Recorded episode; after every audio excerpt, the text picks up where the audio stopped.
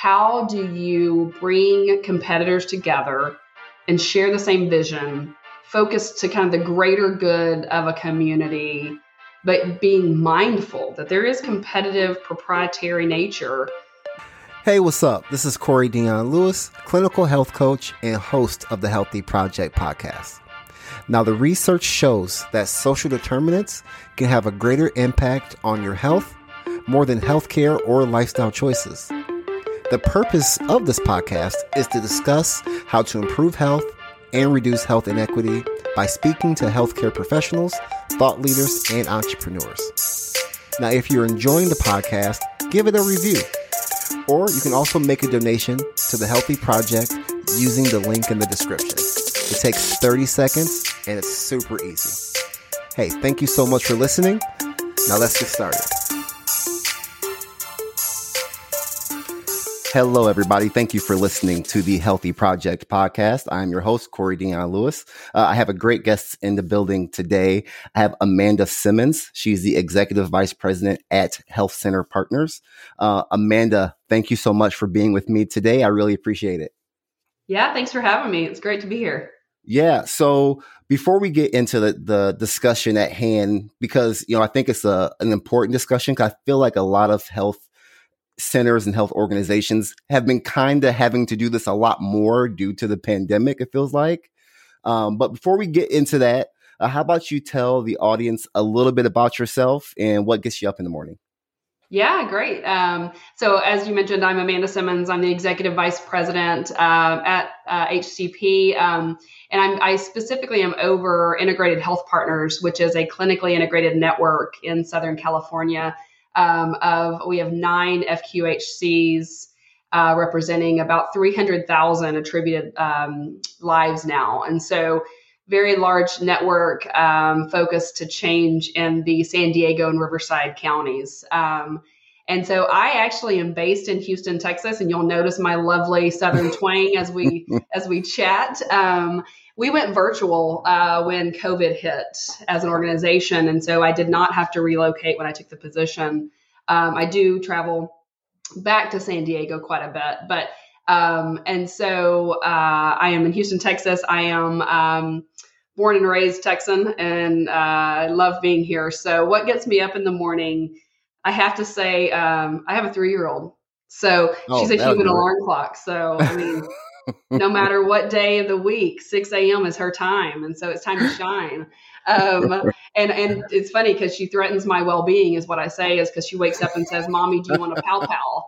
And that's her threat to get me out of bed. And so she's my what wakes me up, my why. Um, you know, I love one. My family is my driver. My husband and children are my everything. I'm a I'm a family centered person. Um, and and I'm just I, my style. I'm a servant leader. It's just it's my nature, and so I love getting up and doing what I do. I have been a mission focused person all of my career. Um, I love that I'm able to help and serve vulnerable communities that need me. Um, I found out early in my career that I was not a healthcare provider.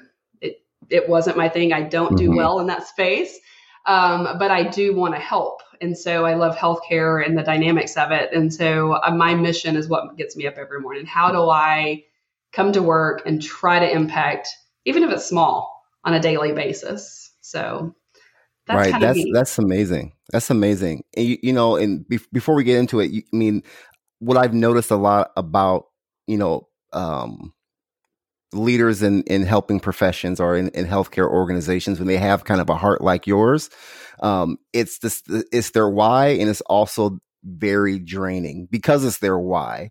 Right. You know h- how do you deal with that dynamic of this what gets me up in the morning but sometimes um, I have to go to sleep with a little glass of wine at the end of the day. and you have to define little glass of wine. it's all relative, right? Especially um, in Texas, I get it. you know what I, I, learned long ago is that there we, we are never going to solve all of everyone's problems, right?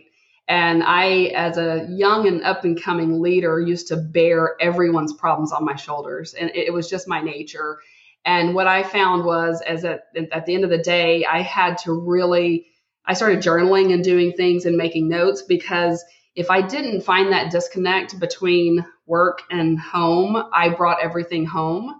Um, and so now what I do, and, and obviously working from home, it makes it more challenging, right? Because you, it's hard to disconnect.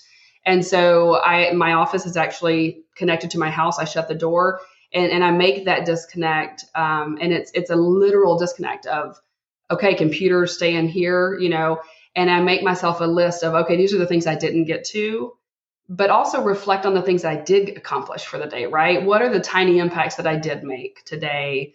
Um, and I do the same thing with my kids is, you know, you, you can't solve world hunger in a day, but what you can do is feed one additional person to help. You know, mm. what are the tiny impacts you make? And then do you reflect? I'm a very, I'm, I spend a lot of time in self reflection. What did I do wrong? What did I do good? Don't spend a lot of time in the wrong, you know, but I think there right. are ways to grow as an individual. So, just keeping that in mind. You're not going to fix it overnight, but right. you're and making a change. Absolutely, and, and with what you do, trying to to fix some of these you know inequities that are going on or, or what what you do with your in your profession um, is a, is a big one you talk a lot about co-opetition and i've never heard that term before but it was it was really really fun to kind of hear about it and learn more about what this what this looks like so can you explain a little bit what is co-opetition Right. And and I love as a as a Texan, I love to make words up. It's just my thing. But I cannot say that I can coin this phrase because I think it's a California phrase.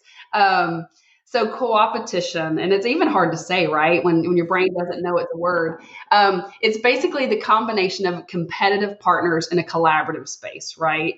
How do you bring competitors together and share the same vision, focus to kind of the greater good of a community? but being mindful that there is competitive proprietary nature that healthcare is a business. At the end of the day, the bottom line is a bottom line, right? And so that's kind of what co-opetition is, is how do you get strong leaders together, iron sharpens iron, to really drive change to a focused community. And, and that's what our clinically integrated network is. That's our root. That's what we're founded on. Right, right. And I saw this a lot during the, especially during the pandemic, where we would see multiple healthcare organizations coming together to talk about the benefit, the, you know, getting people to go get vaccinated or wear your mask or, or, or stay at home. Can you kind of, you know, talk a little bit about, you know, when you're in those meetings or in that circle with other competitors, what are those conversations like? What do you, what is the plan? What are you guys trying to, to do for the people? So the conversations, um, you know, like I said, making sure that there's strategic alignment and transparency is key because we need to ensure that there is one common thread of everything we do. Um, health equity is that common thread for us. And so ensuring that patients have access to the care they need. And I always say, remember that equity and equality are different, right? Equality is giving the same person, the same people, everything the same equity is giving the individualized person what they need. So it's different, right? And so our health centers sitting at the table together can honestly give patients different things based on their own um, platform or what they offer. Um, what I love about healthcare is healthcare is a unique market, right? We're not oil and gas, we're not any other industry. Everyone needs healthcare. It's not a want, it's not a desire. And so, what we have to keep in mind is that there are plenty patients to serve. We just have to serve them in, the, in their unique need and in the most effective manner to get the quality outcomes, you know, we need. Our organization focuses on vulnerable populations. We're about 96% Medi-Cal, which is a Medicaid population, again, 300,000 lives. And so uh, one of the things that we really focus to is population health management. Those pop, those patient-centered approaches that are based on evidence based criteria that are best practices. How do you build a patient model listening to the patient, but create uniqueness of all of those partners that are sitting at the table? And so it's really interesting. There's a lot of um, great conversations that happen between uh, CMOs, you know, chief medical officers mm-hmm. and, and, the leadership. Um, we do this, we do that. You know, how do we share best practices? Um, in the very beginning, it, it does, the com- competition tends to rear its head. Uh, you know, I can't say that because it's proprietary. Well, let's get around that some way. Um, we don't ask them to share proprietary information that that's unique to them, but we do ask them to share learnings and best practices so that we can truly impact a larger population. Um, our network has grown about 40,000 lives um, in the last 18 months. Um, and so, again, there's plenty need there for us to address. That's kind of where we where we try to stay focused. Right. Do you feel like the the idea of you know collaborating with your competition is this a, a new idea or is this something that's been going on forever? It just hasn't really um, had this big of a light on it. Yeah, I think it's it's natural in the healthcare community. It has been going on forever. I don't think it's been going on to the degree it is now. So again, the pandemic, um, the the focus back to true equity. You know, I think there's a health equity is not new. It it has been a conversation for years. Um, but now we're truly seeing that the impact to patient communities comes out of focused equity. Um, and so health systems, hospitals, health centers, you name it, are now having to think smarter and say, you know, cost is only increasing. At some point, something's got to give. We got to get smarter with how we treat patients and how we engage our patients um, to do that. So I think it's just amped up. I think, um, you know, it, it's a whole new lens that we're looking through now. Um, and that's sometimes what a crisis brings to you, right? A new lens. Absolutely, and it, seems like it's a lens that's not not really going anywhere anytime anytime soon. You, you know, I'm thinking of the the population that you serve, um, and you know that health equity piece. You know, to me, and I would love your thoughts on this. Eat regardless of who you're competing with or who you're collaborating with, the patient's gonna go where they want to go. Mm-hmm. Right. So is there is there a sense of as you're trying to collaborate is there a sense of okay do we try to make sure that they're coming to us? Or is that even is that even a thought? Because i feel like if i see a commercial or i see a group of um, chief medical officers together and i'm like ooh i need that service i'm i feel like i'm, I'm going to go where i feel comfortable or where i want to go. I'm not going to go to who i think talks the best or, or whatever the case may be. Right. Yeah. And what's interesting is within our network, we have a no wrong door policy. So again, nine FQHCs, we have 84 clinical sites that spread all of Southern California. And so a patient may be attributed to a certain health center, but they can go to any 84 site. And so they can see the competition on primary care services based on their need. And what we do is we create models that incentivize that behavior for our primary care physicians and our health centers to have open access. And so it brings the term of open access to a whole nother level, right? It's not just nights, after hours, weekends kind of thing. Our patients have access to all of our health centers. Um, and so what we the way that we manage that is through funds flow models and, and aligning incentives of our health centers and our providers and and really again taking a patient centered approach of you know, Amanda needs to get in. And unfortunately, she's moved to a different location, hasn't changed her primary care provider, but she can still go to, to this health center, you know, to see a different provider. Um, patient choice, in my opinion, is of the topmost priority, right? We get a choice when we get to get choose Walmart or versus Target, or, you know, when we're buying a good, patients have the same choice. It's just a harder way to navigate in healthcare. Um, and so what we tell our providers all the time is our focus is to quality. Give every patient the right to have the best outcome in their in, in their chosen healthcare, right? And so show them in quality and show them in customer service. And if patients are loyal, they they find their doc, they lock in. How you know, my pediatrician with my kids have I've been with her 20 years and and my 20 year old finally i said you have to move on you know? But we're loyal because i mean you build relationships with your patients and that that's what my health centers do. They they build relationships. We don't think about that patient only when they're in our four walls. You know we have care management structures we have social care management structures that are thinking about that patient from a social determinant perspective. You know are there food insecurities? Are there housing insecurities Um, so it becomes a family and, and, an extended family, right, within our network right. of all of those health centers. So that kind of helps break down the, those dynamics. Is is helping with with breaking down some of the structure in the beginning of, of the model. Do you feel like the relationship, the the the patient provider, patient healthcare organization, that relationship, how has that changed over the years? Does it? Because I feel like, just from my perspective, that from the organization side, we need to do a whole lot more to keep that relationship. But what what are your thoughts on that? How has that relationship changed, or or has it changed? Do you feel?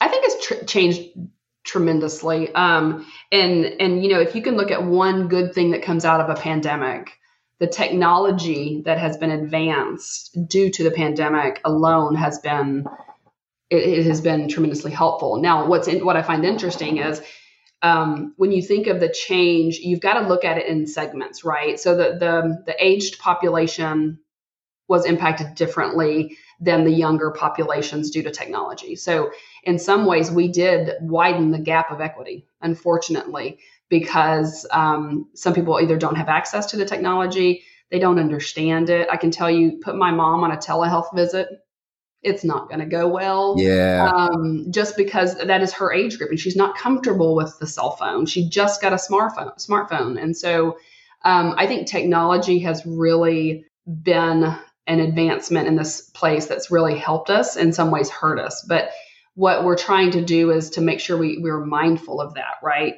Oh, increasing that access, making sure that the, the tele is continued to be funded because that's one of the limitations, right? Our, our payment models within the US um, sometimes hurt us with the most vulnerable populations because the fee for service model, in my opinion, it, it's not a long term model.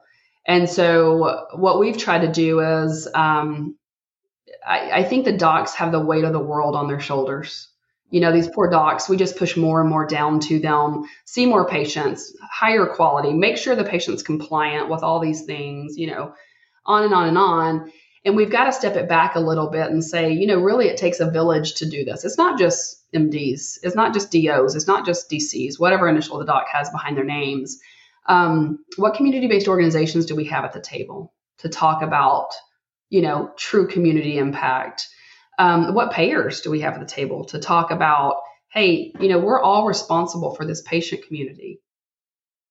I'll do this, you do that. It's it's you know the the, the term it takes a village, right? Yeah. To raise a child, it takes a village to to truly care for a patient population.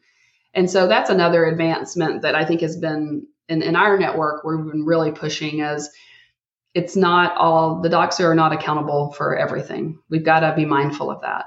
Um, they need help just like our patients need help, you know? Yeah, absolutely. You brought up a very good point when it comes to closing the gap. And it's like we find one solution, it's like, hey, we have the solution, and we then we feel like we're closing this gap, and then there's a whole nother population like, hey, what about me? And it's like, oh dang, what, what do we do here? And it's like yeah. there's always if it's not one thing, it's it's another. And it's like telehealth is great, and I feel like telehealth shouldn't go anywhere. But we also got to think about those patients who, when you say tele anything, they don't want to hear it. Mm-hmm. Like I want to be in person or give me a phone call or like I need to see you face to face. And all of that, all of those things happen. And we're kind of seeing that a whole lot more now.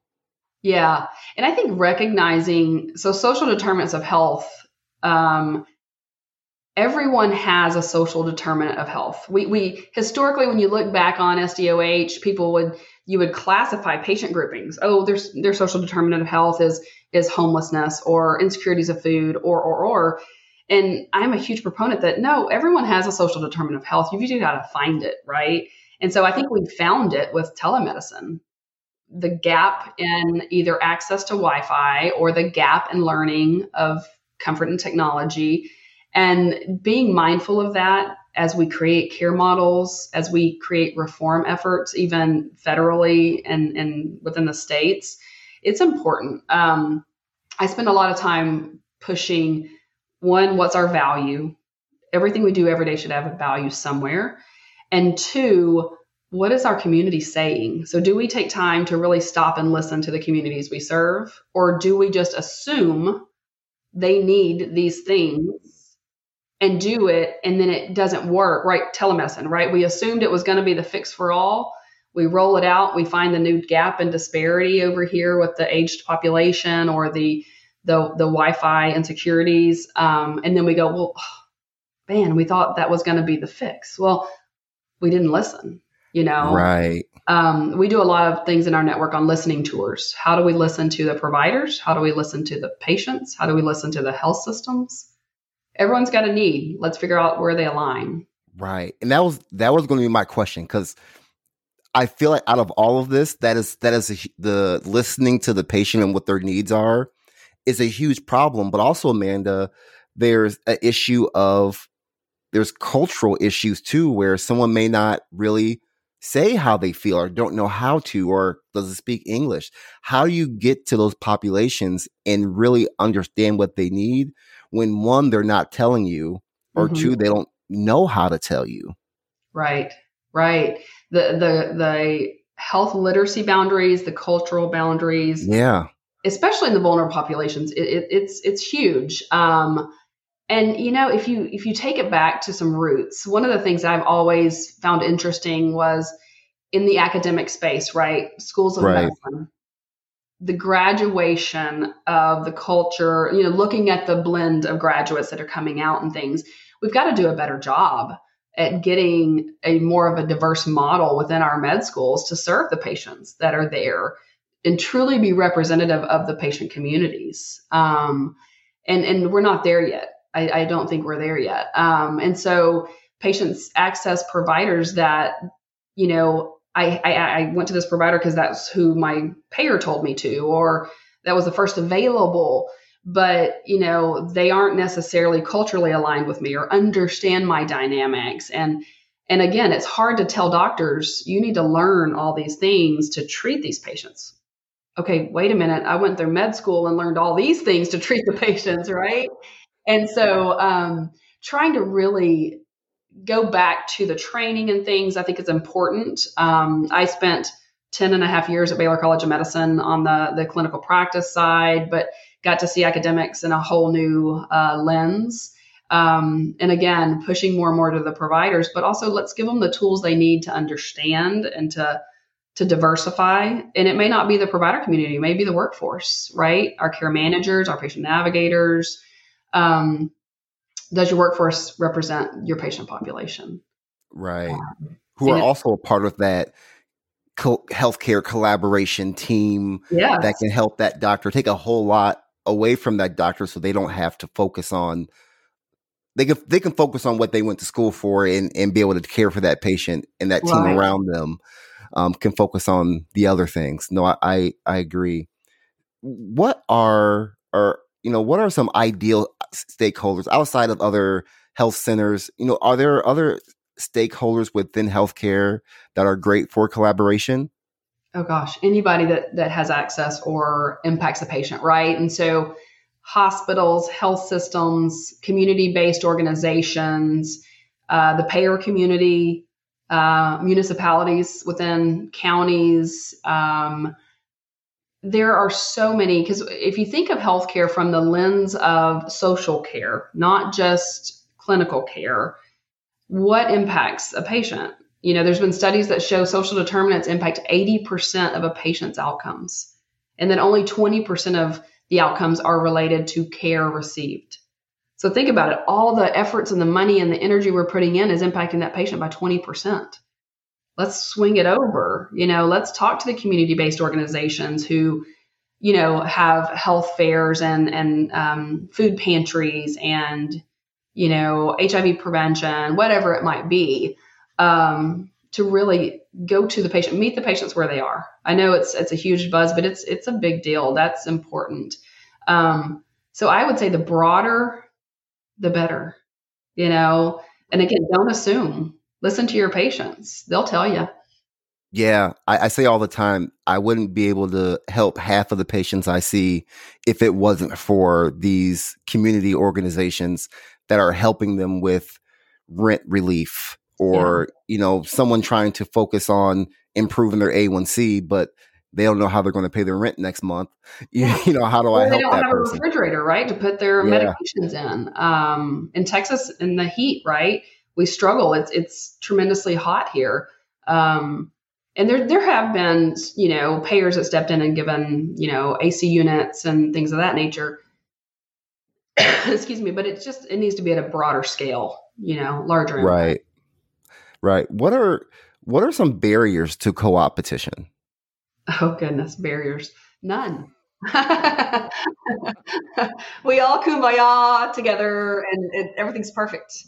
Um, so I think the largest one is um, competitive strategies that have misaligned intent. And what I mean by that is you you join, let's just say, for example, you join the network and, and you come in thinking, well, I'm joining this network because there's a profit in it for me. I'm going to get additional dollars, whatever it might be.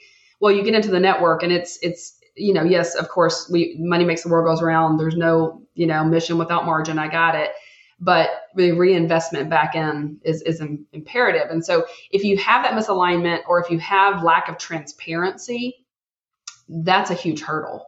And so we, we really try to focus those two efforts to make sure we're all aligned and there's transparency. Um, others would be workforce. So I'm sure everyone feels it. The workforce market is it's crazy. Um, and and so you have competitors competing not just for patients but also for the workforce and so we try to have conversations around let's make sure our workforce are happy and trained where they are and then that way they don't move because it, they can move within us or outside of us so let's keep our workforce strong um, i always tease in houston in the medical center a doc can change employers without changing parking spots that's how competitive it is. And so let's make sure we're listening to our, our workforce as well and make improvements there. Um, data. If I if I did a, a, an interview without talking about data, I think people would like revolt and say I'm, I'm you know not true. Um, you know, there's so much data in healthcare, yet we do not have the integrated tools to be able to share data and to really learn from data due to you know regulatory or HIPAA or whatever it may be. Um, as a network, we, we brought on a, a, population health management tool where we integrate all EMR data. And so, again, that patient having access to all of the clinical sites, a doc, as a patient comes to them, can see a unilateral record for that patient oh, who may nice. have been bouncing. And so that's important, but it is a challenge. It's it's technology is costly. Um, it's something that you don't implement and then go away. It's an ongoing cost, right? And so that becomes a challenge and a barrier for for um, for all of the health systems or providers that are involved. Um, so those are some. The funding models I think are also a barrier. The the history of of fee for service and and volume in a provider space is coming back to haunt us. Right now we're we're pushing value and quality, but we expect it to be turned on a dime um, with misaligned incentives at all levels. Um, and so we have to keep that in mind and make sure that they're, you know, aligned incentives is not just for those in, in the cooperation, right? It's, it's, it's all the way down to the provider, to the front desk staff, to the anyone that may have access to the patient. So, um, those are some of the barriers that we see, and I could we could probably do a whole show on just the barriers. right, but it sounds like we've made some great steps forward, but you know, there's there's a lot that we can do to to improve, you know, uh, the healthcare system, healthcare communities. Um, but we've made some we've made some good steps forward. It sounds like. Oh yeah, I mean, if you look 15 years back and just reflect, it's it's there's been tons of advancement in, in this space. Um, the struggle is our populations are getting sicker and sicker.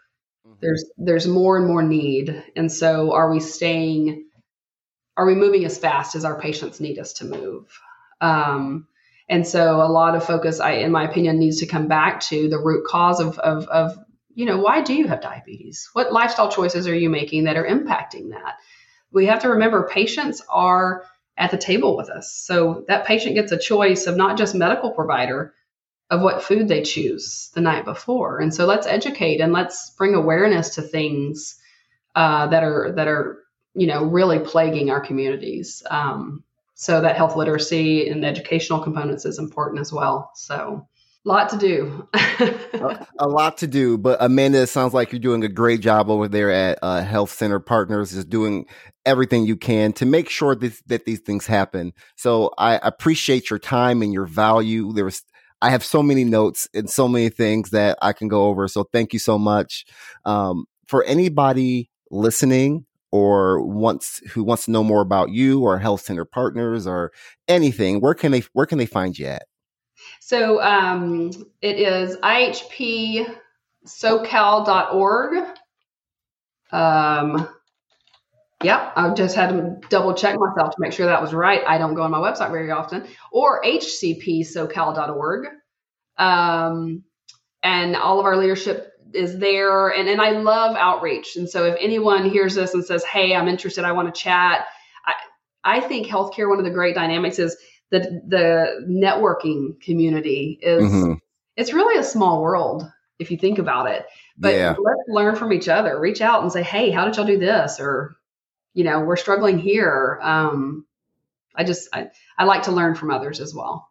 Yeah. And, and that's, that is an aspect, and I want to be mindful of your time, but collaborating outside of your region or where you're at. I mean, there are so many different ways you can collaborate. Oh, that's a good question. Why didn't I think of that? Anyway. yes, yes. Okay, good. And I'll have all those links in the um in the description of the podcast episode, so anybody listening, um, they can go right to that as well. But um, Amanda, again, thank you so much for being on with me today. I truly appreciated it. Um, and everyone, thank you for listening to the Healthy Project podcast. I'll holler at you next time.